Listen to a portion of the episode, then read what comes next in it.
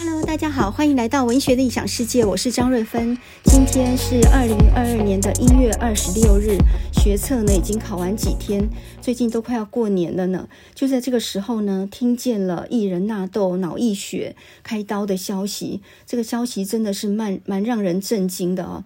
那么纳豆呢，就是呃两年前演过《同学麦纳斯》那部电影里面的，后来得到金马奖的最佳男配角奖的一个演员，很多人都只。只记得他在综艺节目里面搞笑的丑角的角色，可是呢，我却从这个《同学麦纳斯》这部电影里面看到纳豆也有身为一个演员的严肃的一面哦。那么，《同学麦纳斯》这个电影呢，是导演黄信尧他几年前的作品，那他接续的是大佛普拉斯啊，那。同学麦纳斯他演的就是四个小学同学，他们都成为鲁蛇哈，在中年的年纪里面一事无成，然后呢，在呃这个社会里面浮沉。那纳豆演的呢，他是演一个胖胖矮矮的一个呃一事无成的人，然后他的工作呢就是户口普查。结果有一次呢，在户口普查的时候，他居然查到他的小学班上的女神，他暗恋的校花啊，他就叫麦纳斯。然后这个麦纳斯呢，已经成为一个呃，应该算是应召女郎吧，有一点像是一楼一凤的那一种，在小房间里面接客的那一种那一种应召女郎啊。那麦纳斯并没有认出她来，可是呢。那个纳豆从他的房间出来的时候，他一路哭的那个场景，我觉得真的把那个内心戏演得蛮到位的哈。在这里头夹杂了呃他对整个社会的失望，还有呢对他自己以前美好的梦想女神崩坏的那样的一种失落感哈。他真的蛮有内心戏的。这部电影真的蛮让我想到以前小说家夏列，夏列就是夏祖卓哈，夏祖卓就是林海音的儿子。那么夏祖卓呢，在六零年代写过一篇短篇的小说，叫做《白门再见》。那一篇小说呢，他写的是高中的时候一群建中的臭男生，然后他们是在一个呃体制非常禁制的一个时代哈，他们穿着制服，然后必须要通过联考去追求自己的梦想。那在那种单调苦闷的青少年时期里面。他们共同谈论的一个对象就是一个女孩子，她穿着高中制服，总是从一个白门走出来，没有人知道她的出身，没有人知道她的名字，甚至没有一个一一个人敢去问她的姓名。那当时候还没有肉搜这种这种这种概念哦，所以这群臭男生只敢远远的看着她，然后私底下谈论很多有关于白门的事情。那个女孩子，他们就叫她白门。然后呢，一直到他们高中毕业，都考上了大学。呃，在很多次的同学会里面。他们还是不断地谈到白门啊，因为白门已经成为他们的女神，青春年少时光里面的一个一个期望。后来在一场四十几岁的同学会的时候，大家都已经是中年人了。然后呢，那一次他们聚会的地方呢，是一个老朋友的家里面啊，那里面是打麻将。然后他们赫然看见白门就坐在牌桌上面，已经成了一个富太太，发福了，然后变得非常的庸俗哈。他打牌的那个神色。讲话的样子呢，全部让这一群高中的男生看傻了眼。那这个小说呢，它就结束在一个非常巧妙的结局里面，因为当天是有他们的高中老师一起去的哈。那一起走出那个友人的家里面的时候呢，这个高中老师就说：“这群兔崽子，那么多年没见了，以前不是话很多的吗？现在怎么一句话都不说了呀？”故事就在这里悄悄的落幕啊，这是一个很高明的结束。面对啊，多年来心目中的女神崩坏，整个记忆成灰了哈。那这些中年人呢？你说，与其说他内心是很很震撼的，是很惊骇的，还不如说从同学麦纳斯那么美的一个女孩子，呃，就不可不可仰望的一个女孩子的崩坏，也看到自己的崩坏了。我们也都是没有原则的中年人了，我们的理想也都沦丧了，我们比比起他也好不了太多哈。《白门再见》这篇小说呢，是下列他用很文学性的笔调来讲青春的失落哈。但是呢，呃，这个导演黄信尧他的同学麦纳斯其实是接续着上一部叫做呃《大佛普拉斯》而下的。那在同学麦纳斯里面呢，纳豆虽然只是一个小配角，可是因为他的内心戏非常的到位哦，所以他得到金马奖最佳男配角，真的是实至名归啊。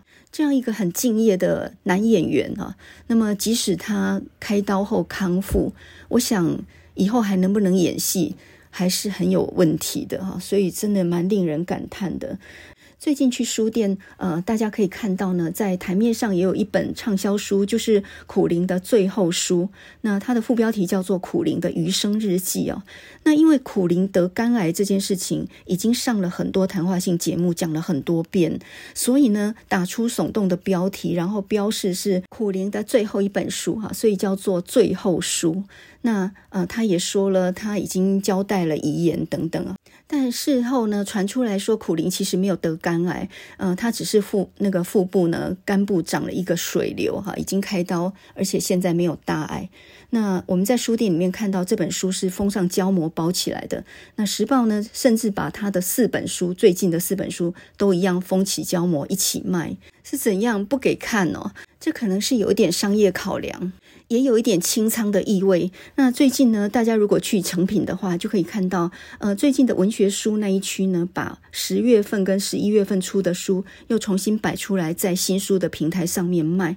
那可能是意味着一月的新书不多吧？还是说去年这几个月来，其实呃文学的销量很差呢？那的确呢，二零二一年是 ETF 指数股票型基金爆发的一年呢、啊。然后现在甚至还有一个名词叫做元宇宙 ETF 啊。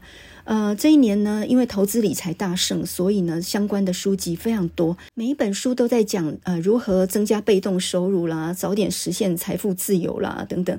那从稍微早一点的谢孟恭的那一本《灰阶思考》，然后呢，到最近也有一本叫做《文青理财的五十道阴影》，哦，看的都快要阴影了哈。那另外呢，还有一本叫做呃施生辉乐活大叔的五十二个叮咛，那这本书的主标题就叫做。ETF 实战周记啊，啊，他就讲到 K 线小于二十，大于八十，哦，这个数学要好一点哦。这种投资理财书呢，书名常常很长哦。我现在要来挑战一下，一口气把主标题跟副标题念完。好，这本书呢叫做《一年投资五分钟，打造每月三万被动收入，免看盘不选股的最强小资理财法》。这个标题也太长了一点吧？看来看去呢，我只有是那个施生辉的佛系理财呢，诶，稍微有点同意哈，不要花太多时间啊，定期定额的买，只要跑赢通膨就够了。也就是说，呃，你只要获利能够比银行的定存好一点点，那就可以了。问题是手中有股票，心中无股价，这个就是做不到的事情啊。也就是理想归理想，可是事实是做不到啊。不过呢，我倒从施生辉的佛系理财这样的一个概念呢，哎，我就想到，其实我们最近应该要来推广一个佛系过年这样的一个概念。那什么意思呢？同样是减法人生，或者说乐活人生啊，我们一定要降慢速度，排除不必要的事物，才能够得到真正的自由，不是吗？所以，我们现在就开始用减法人生来过年，哈，能不去的应酬都不去，能够不出现的场合都不出现。当然，你有一个很好的理由，那叫做疫情啊。所以谁找你应酬或吃饭或聚一聚，你就说现在不宜哈，过一阵子再说。你看这是不是四两拨千斤就解决了很多你的问题呢？你根本不想去参加那个婚丧喜庆，你也不想去跟某人见面，这个时候就说呢，哎，最好呢还是遵守防疫规定哈，我们还是不要群聚，过一阵子再说好了。很多人想到过年头就很大哈，因为人际关系的捆绑太大了。那我呢，作为一个属虎的人，我天生呢就已经被社会抛弃了。这话。怎么讲呢？我从小就被赶出新娘房，我还很小的时候，呃，一群小萝卜头要挤到新娘房里看新娘的时候，只有我一个人被我二伯母赶出来。理由是什么？哦，你训后哎哈，你别塞几百哦。我当场呢就跟一个落水狗一样被赶出去。然后呢，呃，后来就慢慢发现，所有只要是喜庆的场合，我都不能去，因为听说属虎的人会克别人啊。所以什么叫霸凌呢？啊，这就叫做霸凌。失去自由的时候，你也得到自由。慢慢我就发现，哇，这个理由实在太好。你不想去哪个场合，就说我不吉利，谁也不敢再勉强你去。万一被你克了怎么办呢？哈，所以呢，我很多时候都是礼到人不到，乐得轻松。说真的，我的时间成本还比那个红包的成本还贵得很多呢。每一年的过年呢，都是很多人的噩梦。甚至呢，连包多少红包都是问题啊！要跟很多不熟的人哈拉，然后还要应付人家那种接近隐私方面的刺探，感觉是很不好受的啊！所以呢，过完年只觉得筋疲力尽啊，没有半点放松的感觉。那本来应该是放假的，就搞得更累。严长寿有一本书啊，去年叫做《我所向往的生活文明》，他就讲到一个概念啊，严长寿就是写《总裁狮子心》那位。那么他讲到一个概念，说台湾人过年呢，动不动就是九天连假，然后自以为得意啊，这样子串起来一个长假就可以安排假期了。殊不知呢，这种旅游法因为挤在一起的关系就更累，所以他觉得呃，把假连起来其实是不好的。我们应该要提倡一种叫做微旅行的概念，每个礼拜两三天，不要排那种很赶的行程，到某个地方住下来，然后安安静静的走一走，看看山水，然后。安静的呃待个两三天，我还记得这本书里面就讲到台东有一个民宿叫做分手旅馆，它只接待那种一个人入住的旅客，摆明就是不要那种吵吵闹闹一堆人来，然后一个人入住，那里就只有海可以看，你还可以沿着海岸海岸边散散步啊，想一想心事啊，调整一下自己的心情，然后呢，这才得到真正深度的休息。严长寿他是亚都丽致的总裁嘛，所以他是观光旅游业的。我觉得他对观光的看法也很深入啊。他他说我们的旅游应该要结合一种比较深度的文化那种旅游哈，比如说你到台东去玩，就安排到原住民部落去走一走，感受一下原住民的文化。那像这样的一种旅游行程呢，会让观光客想再来。我真的感觉到度假跟休息是完全不同的两个概念。很多人都认为呢，开车出去跑了很多地方，这个就叫做休假。其实呢，真正的休假就是什么都不做啊。举个例子来说呢，蒋勋呢最近有一本新书哈，应该是两本合在一起的。那第一本呢叫做《岁月莫不静好》，第二本呢叫做《岁月无惊》。然后呢，两本包在一起啊。然后你就看到呢，那个封面上有只非常可爱的小猫。我那时候心里想说，哼，你呢？早一点的时候在那儿讲《红楼梦》，然后再来讲《金刚经》。咦，现在呢，用小猫来骗收视率。在二零一九年，呃，蒋勋不是有一本书叫做《岁月静好》吗？那这一本是不是那一本呢？结果后来才发现不是哦。呃，二零二一年这两本书是因为呢，蒋勋他在二零一九年先出了《岁月静好》那一本书。二零二零年的一月的时候呢，他刚好人在伦敦。其实他那一年还计划呢，接下来要去南非、比利时、巴黎跟意大利啊。那行程呢就被疫情给打乱了，因为呢，接下来伦敦就封城了。还好他趁伦敦三月还没有封城之前就先离开，然后回到了台湾啊。过了一年，本来想出国。二一年的五月，疫情再度爆发。那个时候呢，他本来已经申请好要出国的，也没有办法出国。于是呢，临时改到台东的池上，然后去参加了一个艺术家驻村的计划，找了一个海边的农舍住，住了整整三个月啊，从五月待到八月。那么那个时候台北的疫情严重嘛，所以相对他在台东的一个乡下海边是很安全的哈，呃，就好像呢遥遥的听着远方的雷声一样。他在池上呢静坐、抄经、散步，然后呢他把他的心情呢写在日记跟脸书上面，整理出来这两本书。那这里头全部都是他生活的日常，所以是照着节令写的哈，二十四节气写的。这两本书呢，充满了一种无所事事的一种感恩和宁静，一种幸福感哈。那什么叫做幸福感呢？后来我就慢慢发现了，幸福跟快乐是不太一样的两个概念。快乐比较是具体一点外在的东西哈，比如说你呃加薪了啊，或者是升级了，或者考上了证照，或者通过什么检核，或者买到一档好股票啦等等啊，赚了很多钱了，这个大概算是快乐吧哈。外在加诸在你身上的，中了乐透应该也是一样。可是幸福不是的，幸福是一种莫名感受到的和谐感。那么在蒋勋这一本《岁月莫不静好》这本新书里面，他就讲到，其实它就是一种简朴生活的秩序。在疫情当中，人能够活得很自在，无惊慌，无恐惧啊，没事就是好事。他在池上呢散步的时候遇到一只猫，这只猫非常的亲人啊。然后他在散步的时候，猫就跟过来陪他走一段啊。我非常可以理解这种和谐感，看起来没有言语的交流，事实上呢，它也不是他的猫哈，互无从属关系，就是路路路上偶遇的一个陌生人，两方呢都是安静自足、自由自在的。这种境界呢，我们姑且叫做蒋勋养猫法哈。我们知道养猫有很多种，有一种是把猫当做宠物养的，呃，给它买很多的生活用品哈，包括猫抓板，然后各种玩具，给猫吃很好的罐头，然后带猫去看医师，它有专用的猫砂，还有专用的一些喂食器具，还有循环流动的给水器具。我们看到很多喜欢宠物的人花了大把钱。来当做猫奴才哈，可是呢，蒋勋完全不是那样的养猫法，它是一种野蛮生长的，就是一种一种野放型的一种一种养法。宠物型的养法通常是从小养起，因为这样子猫比较亲人。然后呢，早早就要去结扎，大概三五个月性成熟以后就要去结扎，不管公的母的。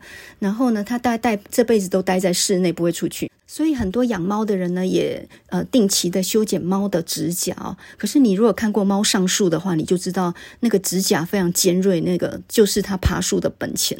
所以你把它的指甲修了以后，它比较不会伤到人，但是呢，已经违反了猫自然的天性。所以你要让猫安分的待在室内的话，早早结了扎，然后它就失去了野性，它再也不会一秒就跳上围墙，或者是呃两下子就爬上很高的树上。所以，像蒋勋这种养法哦，它没有笼子，它也没有去局限它的自由，它完全就是随缘来去的哈。这只猫也不知道从哪里来的，以前有没有人养过，也不知道以后会去哪里，它完全就没有去局限它，呃，它也不觉得自己是它的主人。所以呢，他说第一次看到这只猫的时候呢，是他住在那个农舍里面，然后这只猫就主动过来哈，那可能是饿了吧，就一直在它旁边喵喵叫，然后呢就跳上一袋。猫饲料上面，那蒋勋才知道哦，原来那边有一袋猫饲料，原来是以前住的人买的。然后这只猫吃饱了之后呢，就四仰八叉的呢，就躺在餐桌上睡得不省人事哈。这是一只完全没有戒心，能够在餐桌上仰躺的猫，它完全呈现一种放心的、放松的一种姿态。那这种姿态呢，就让蒋勋学会了在疫情当中呢，呃，岁月无惊，我们可能也不要自己吓自己哈。不用在惊吓中过日子哈，岁月莫不静好。这个书名呢是从《诗经》来的。那蒋勋呢，他就说到，他以前是从来没有养过猫的，对养猫也没有概念。那但是呢，在干粮吃完之后，他就到超市去挑罐头给他吃，然后买了一种法国的罐头，当然是比较贵一点、比较好一点的罐头。他把呃，贵的法国罐头呢，混了一这个便宜的罐头给它吃，结果这只猫聪明到什么地步呢？它居然一点一点的挑出来，就是那个便宜货，它就把它挑出来了。所以蒋勋就说呢，他从来不知道猫是这样聪明绝顶的啊。另外还有一件事情呢，就是这只猫四点会肚子饿，然后就去吵它。结果呢，四点正是蒋勋很累的时候，他通常睡到五点多，所以他就跟那只猫商量说：“拜托你，可不可以四点不要吵我？五点多我醒来，我再给你东西吃。”结果那只猫呢，居然用两个前爪蒙着眼睛，它摆明就是拒绝听啊。一个说：“别吵我，让我睡。”一个说：“我不要听，我不要听。”这也实在太好笑了吧！这种无声胜有声的境界啊，我自己也曾经感受过哈。我去年养过一只玳瑁猫，呃，玳瑁猫呢，就是那种看起来花花的，然后全身有混杂各种各种呃颜色的猫，它又是黑的，又有一点橘毛，又有一点白毛。玳瑁跟三花一样，基本上都是母的。我第一眼见到那只玳瑁的时候呢，我想说：天啊，怎么有这么丑的猫啊？全身好像打翻颜料盘一样的。但很快呢，我就发现他非常聪明，而且他听得懂人话。诶，这个这个发现让我其实非常的惊吓。而且有一些他的举动呢，也是不用语言，我就可以完全知道他在讲什么东西的。有一次呢，我喂他吃了两个罐头，吃饱饱以后，又喂他吃了一把干粮。然后呢，再来，通常我就会拿一手掌的猫饼干给它当甜点。那个猫饼干相当贵啊，就跟人吃的饼干一样贵，所以那只能当做甜点吃一点。然后呢，我放在手掌上面，它就用那个刺刺的舌头舔我的手掌，哈。呃，在那一刻，我真的感觉到有一种幸福感。你在喂一只猫吃东西，一句话也没有，可是你莫名的就感受到一种非常非常幸福的感觉，哈。不是每一只猫都能够信任你的耶。然后呢，还更好笑的是，吃完之后呢，呃，没有了嘛。然后他就用他的前爪呢，就这样子轻轻的碰触我的手臂。然后我就跟他说：“哎，很贵耶，可以了啦，吃这样很饱了啦，不要再吃了。”但是他就用另外一只手，然后呢，轻轻的再碰触我的手臂，就好像说：“再一点好了啦，再一点好。”就在那边跟我商量。后来我就再拿出几粒出来给他舔，舔完之后他就不吵不闹了。我想，如果有人在黑暗的院子里头看到我在那边坐在墙壁边跟一只猫在讲话，大概以为我精神失常啊，看起来真的颇诡异的呢。他通常离我一尺远，这样子坐着，然后眼睛望向前方，很像在帮我放哨一样。他望向前方，他不是望向你哦。我看过一句话是这么说的，他是这么形容猫的。他说，在人间，孤独是生活的解除；在猫间，孤独是生活的成立。那一阵子呢，我每当下课回来，非常非常累的时候，心里也觉得万般空虚的时候，我只要晚上去喂猫，然后安安静静跟他坐一会儿，即使一句话都没说，我都感觉到有一种和谐感。猫的动作非常敏捷，它有时候呢，你前一秒还看到它，后一秒一转头就消失了，来去无踪，而且完全不发出一点声音啊。猫还有一点非常离奇，它即使是在人类的手上吃东西，它也不觉得它是属于你的，所以它拥有一种超乎想象的孤独的本领哈。它生性就不跟人是亲近的哈，除了那种从小养起的之外。那么有人就这样形容说，猫呢是呈异态，有软骨功啊，哈，气味透明，它是蛰伏在黑夜的，它是它有着流线型的背脊，它的身形构造呢，同时满足了躲闪跟狙击的需求。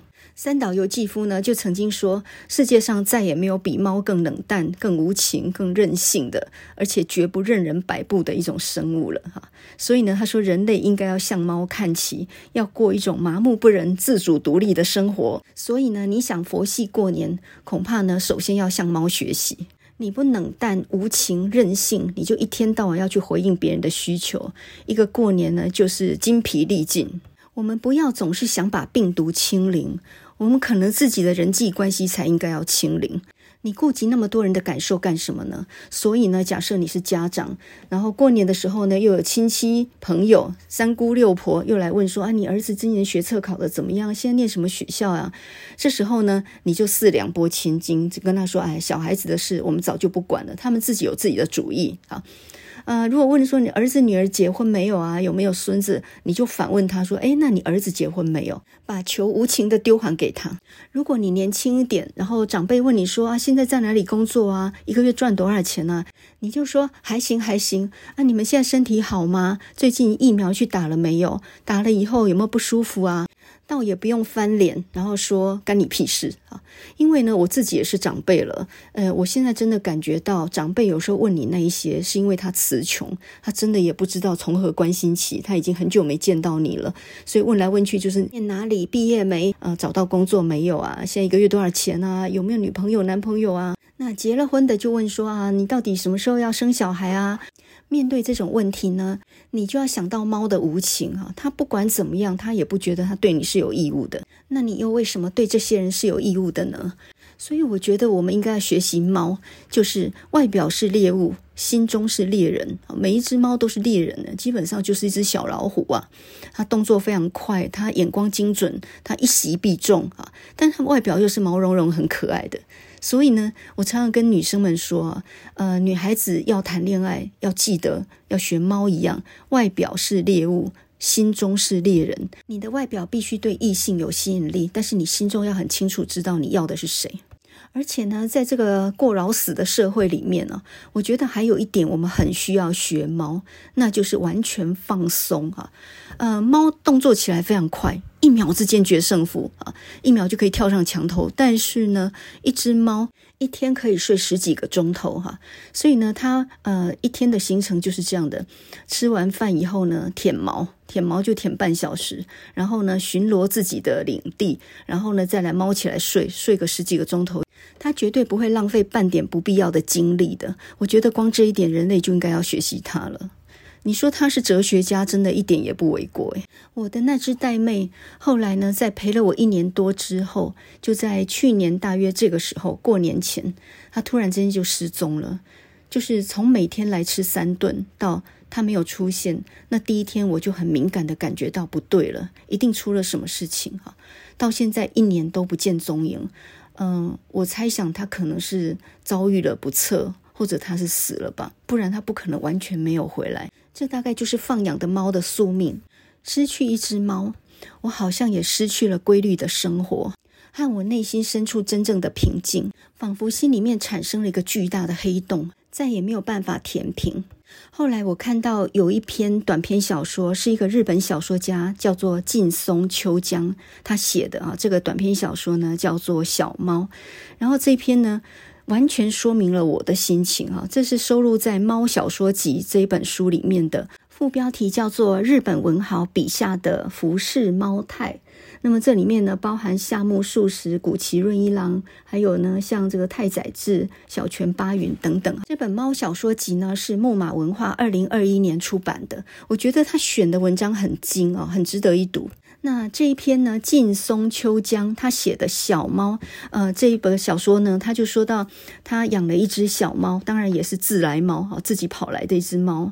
然后呢，从小就跟他们一起生活，他非常的宠爱它，都是跟他一起睡的。那小猫呢，很野，来去自如，也不是那种养在家里面的哈。所以近松秋江蒋勋和我的猫都是那种放养型的哈，就是固定在一个地方喂食，来去自如，有时候一失踪就好几天，但是总会自己回来的那一种，这只小猫呢，很喜欢跟这个作者啊近松秋江睡，所以呢，常常睡到不省人事，就有点像是蒋勋那一只一样啊。我听说猫如果能够跟人睡的话，那它对这个人的感情是非常深的啊。然后呃，睡到不省人事，通常呢要用脚把它呢把这一团毛团呢推到床的旁边哈。这个形容非常妙啊，就有点像是蒋勋形容说那一只小猫呢，可以仰躺在他的餐桌上一样，哈，睡得那么样的安心那样。那这只小猫因为很贪玩，所以有一次呢，它曾经掉到井里面，水井里面，然后呢，全家子人非常紧张的拿一个小桶子，然后垂钓下去啊，想尽各种办法，然后把那个小桶子呢垂钓到。比较靠近它的地方，然后呢，这个这只小猫也非常聪明啊。它看到桶子一来，它就跳到桶子里面，然后顺利的救上来啊，就是捡回一命这样。那这个作者呢，才知道哇，这个猫还真的是很聪明啊。那呃，这只小猫呢，在作者出门的时候就会喵喵叫，在它的脚边叫啊，好像就说为什么不带我出去？我也要跟，我要跟。那这个作者一回来的时候呢，猫就会一秒出现哈，因为我发现猫可以辨识人的脚步声，也就是它是用声音，因为它的声音比它的视觉好很多，它是用声音来辨识。谁回来了？这样啊，所以有时候在晚上，他其实看不清楚你的身形，可是他光听见你的脚步声就知道你来了。他那个耳朵呢，在动的时候，他可以听见人类听不见的声音。结果呢，劲松秋江他有一天回来的时候呢，发现。一回来不是猫就应该要在他脚边叫吗？结果呢，居然没有看到猫。然后呢，他失踪了七天以后呢，这这个作者呢，七天来以泪洗面，就好像失去了小孩一样。他不晓得，居然一只猫可以让人魂牵梦萦到这种地步哈。可是那个感觉我是理解的哈。呃，我为了让它自由，我不想把它拘在家里面的。但是要付出的代价就是，有一天你就发现它不见了。他应该出现的地方就没有他，好，没有了他的声音，然后你的生活整个就崩毁了。也就是不管做什么，你都想到，哎，现在该去喂猫了。那我每次去成品呢，我总是会顺便买猫罐头回来。猫不见了以后，我再去成品，经过那个保养，我简直都不敢不敢进去啊，因为我知道里面哪一款它最爱吃。所以呢，它等于变成你生活的一部分，而那种没有用语言的交流，那才是真正的交流。我们每天在人群当中讲很多谎话、很多假话，讲的都已经习惯了，你也没把那话当一回事，你也知道别人对你讲的话也不当一回事。可是呢，你跟猫的相处就完全不是的了，一句话也没有，可是你很清楚它在想什么。我认为人跟人之间很难产生这种感情。来说一下，呃，劲松秋江这篇小说《小猫》的结局吧。后来这只猫就真的不见了，跟我真实人生的故事是一样的，就再也没有回来过了。但是呢，这个作者呢，呃，有一次在夜市看到有一排毛皮店，他见到有一排猫皮做的围巾。他仔细一看，总觉得有花色跟他酷似的毛皮。哦，这个结局啊，真的是无声胜有声哎啊，就跟那个《白门再见》那篇小说的结局一样，结局就是那群臭男生呢，成了中年人之后，目睹了白门的崩坏，然后他们出来的时候。一句话都不说，全部都非常的沉默。那这篇小说它的结局也是一样的，他没有说这个作者呢是怎么样的痴心妄想，每天想念这只猫。他只说在经过一个毛皮店的时候，看到有一排猫毛猫皮做的围巾，然后呢，他仔细一看，总觉得里面似乎有一条花色跟它很像的毛皮。虎斑猫的毛皮本来就都非常的类似，倒不见得一定就是那只猫被抓走了去剥了皮。可是呢，它这个结尾要讲的就是一个心里念念不忘的人。他看到什么都想到他的猫，或许以后再养猫呢，也不能够取代这一只哈。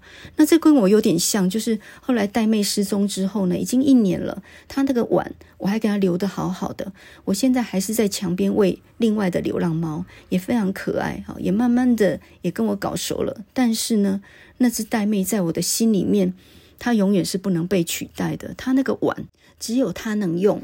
丢了一只猫，可能让我的心里面变得更坚强了一些，更无情了一些，对人更冷淡、更任性了一些啊。但这是好的。如果你不用减法去过你的人生，你势必一天到晚在回应别人的需求。过年应该怎么过？为什么要别人去界定呢？蒋勋在离开台东池上的时候。呃，他曾经想要再去找寻那一只猫，因为那只猫来去自如，所以他要离开的时候呢，到处找不到它。我相信他离开的时候，应该心里也很牵挂。可是再怎么恋恋难舍，我觉得也不能用牺牲自由来做代价哈。所以那种宠物养猫法跟蒋勋养猫法，基本就是不一样的概念。人生充满两难啊！你跟人接近了以后，你就被他牵制。所以呢，所谓的佛系过年，或者说减法人生，第一件事情，你就是要六亲不认啊。那么六亲不认不是表面上的不理会，而是说你心里面就要理解他跟我无关，他跟无关，他的人生跟我无关，他的探问也跟我无关，我也不要去过问别人的私事。当你把这个人际关系清零了以后，你就发现很轻松啊。另外呢，我觉得呃，这个所谓的佛系过年，还有一点就是要把家里清干净哦。呃，前阵子我花了一些时间大扫除，然后呢，从衣柜到厨房到到餐厅到卧室，全部都清了一遍以后，你才知道有多少垃圾可以丢出去。从爆满的垃圾车，呃，你慢慢体会到，我们一天到晚买的都是废物，或许我们想要的跟我们的需要的东西是不一样的。你拥有的东西，到头来反而拥有了你。所以那些买不完的一些，包括气炸锅啦、豆浆锅啦，还有一阵子很很流行的面包机啊等等，买不完的东西，那只证明我们心里面是很空虚的而已哈。所以我记得林海音当年去美国参访的时候。那林海音当然是个女强人，她也很会做菜哦。她去美国参观六零年代美国妇女厨房的设备的时候，当然很惊叹他们的科技发达。那但是呢，林海音淡淡讲了一句话，她说：“美国的家庭主妇他们是用很复杂的工具做很简单的菜。”这句话很有意思哦。我们一把菜刀就可以搞定的事情，他们有榨汁机，有研磨器，有捣肉，就是呃把肉敲松软的这样的一个锤子，还有呢把马铃薯压成泥的哈。我还看过呢有一个小机器是可以压蒜泥，然后一次压两颗蒜头这样哈。如果你这样的器具都要买的话，那你的厨房当然是大爆满。日本呢有一阵子非常流行极简主义。呃，有一个电视剧叫做《我的家里空无一物》。这种极简主义呢，跟呃一九九二年一本很有名的书叫做《清贫的思想》，贫穷的贫哈，清贫的思想哈，这本书很有关系。那这本书是日本的一个教授叫做中野孝次他所写的。那在一九九二年那个时候呢，呃，日本的经济是非常发达的。那这本书在那个时候呢，其实表彰的就是说。呃，回到原来日本古早的那一种极简的一种精神哈。这本书里面呢，他举了很多禅师还有茶人来当做例子哈。里面呢，就有一个很典型的例子，就是呢，一个茶人叫做阿弥光月，然后他的母亲妙秀啊，就有过这么一个故事。那这个阿弥光月呢，他是一个茶人，然后有一次呢，他呃有一套非常好的茶具，被将军看上了，然后呢，他就想高价收购这套茶具，多少钱都没有关系。后来呢，这个呃，那个阿弥光月的母亲妙秀就问他说：“那后来你卖了吗？”结果呢，这个阿弥光月就说：“没有。”后来我还是不卖哈。这个母亲就说：“那就对了，如果你卖了它，它终究就变成了一个商品而已。如果你没有卖掉它，那么它在你心中，那永远就是一个艺术品。也就是说，艺术是不能够用用价钱去收购的哈。”那中野孝次他的观念里面就是说，清贫它不是一般意义上的贫穷，而是由自己的思想和意志的积极作用，形成一个简单朴实的生活形态。所以呢，日本的茶道说的就是要找回清闲之心啊，在那个心灵的茶屋里面，让自己安静孤独，寻回内心的平安跟力量。所以喝茶也不只是那一杯茶，而是那是一个安静的一个状态，一个境界。股癌他分析呃如何投资，或者说师生会说怎么样去买 ETF，这当然是很有用的东西啊。但是呢，人一旦被物质占有欲所控制，就会在整天在脑中计算怎么样能够让财产快速的增值啊。到最后呢，难免还是成为金钱的附庸。那对家人的感情会形同陌路，也不再拥有爱与慈悲这种最重要的品德。光月呢，他就说。呃，当我们的心里面只挂念着如何获得物品或长久保存它的时候，我们就会失去精神上的自由。所以，我们必须把人的物质欲望克制到最低点，人的精神活动才能得到充分的自由。所以，我不知道，呃，手中有股票，心中无股价是怎么样能够做到？因为人性毕竟是人性啊，你不买则已，不买当然就不去挂念它，没你没你的事。可是呢，你一旦手中有这些那些股票的时候，现在股票下跌了。那你心里面一点波动都没有吗？所以呢，什么叫财富自由？我觉得那也是一个假议题哦。也就是说，你的幸福感不是从这些物质来的哈。买了一个包包也不能觉得幸福多久啊。所以呢，今年的佛系过年，呃，我决定第一个，呃，不要想要把病毒清零哈，要把人际关系清零。然后再来呢，就是把家里清干净哈，就过一个极简，不能极简也要精简的生活，克制物欲，什么都不买哈，除了一点基本的食物之外，什么都不买。第三个，我准备像得了癌症一样生活，我不要再管确诊的几个人足迹又到哪里。我觉得现代生活里面最大的老虎是慢性病。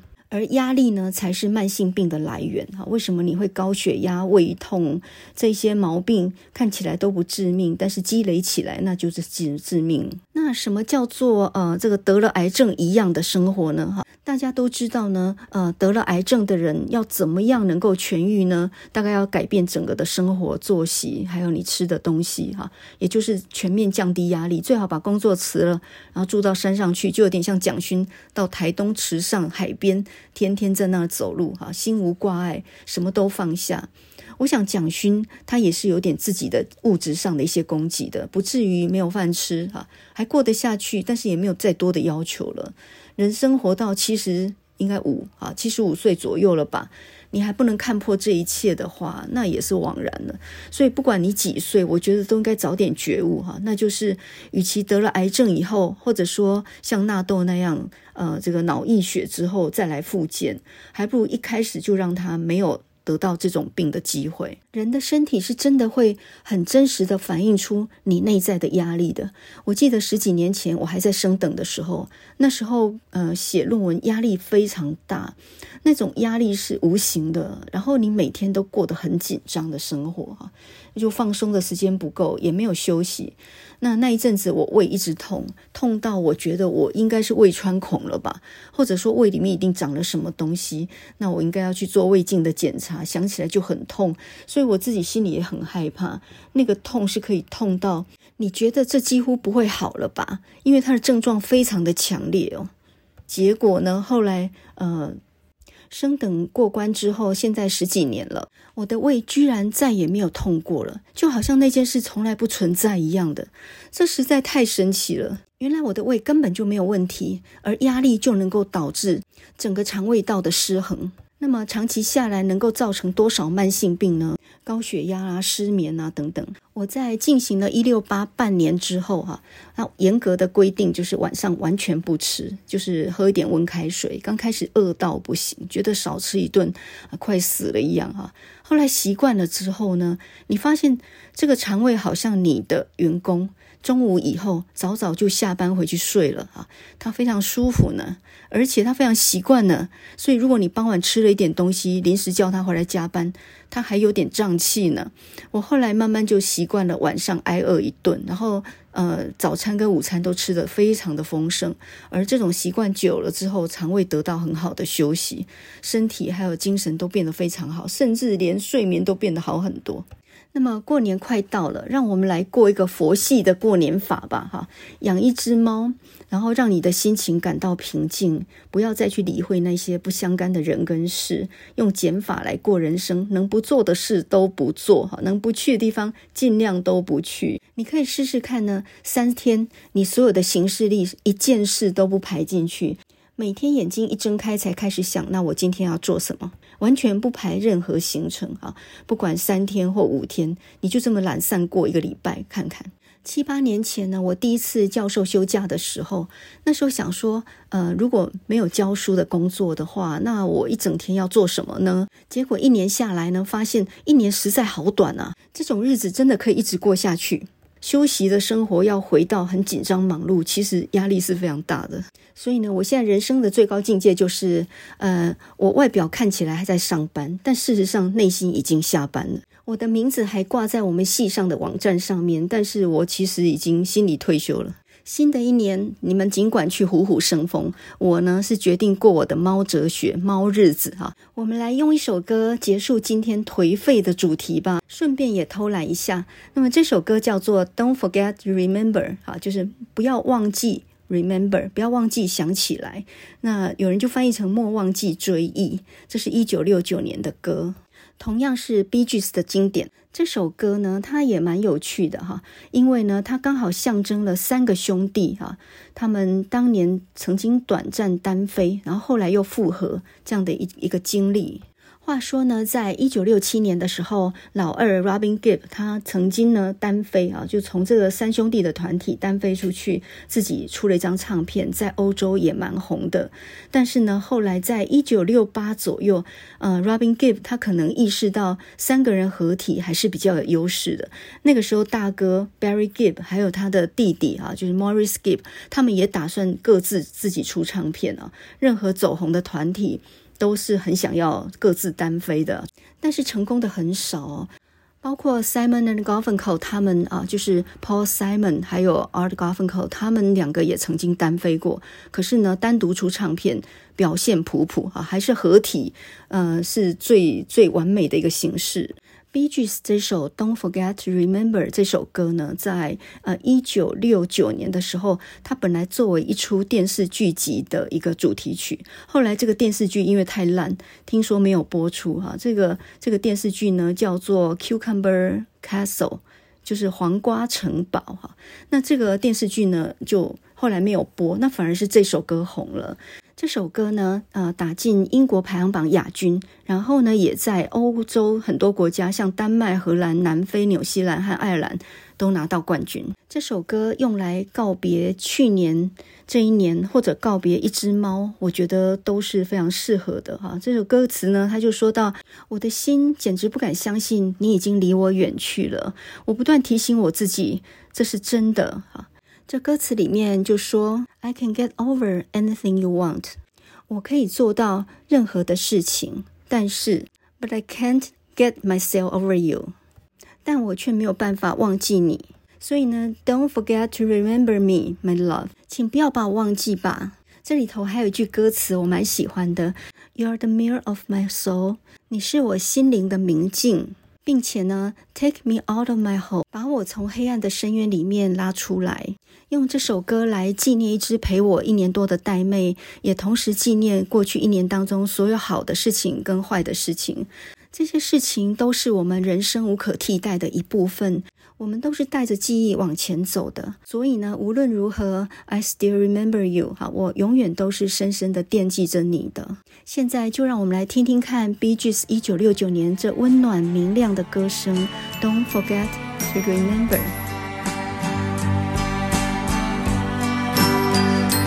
Oh, my heart won't be that you have left me.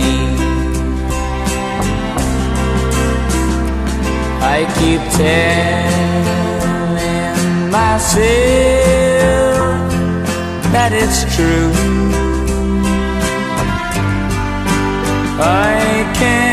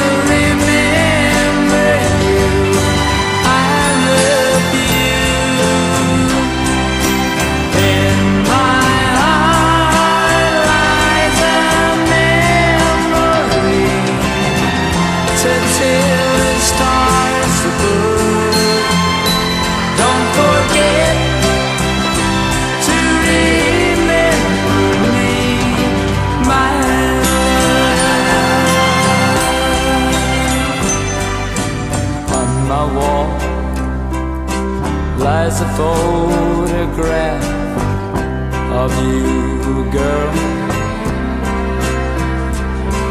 Though I try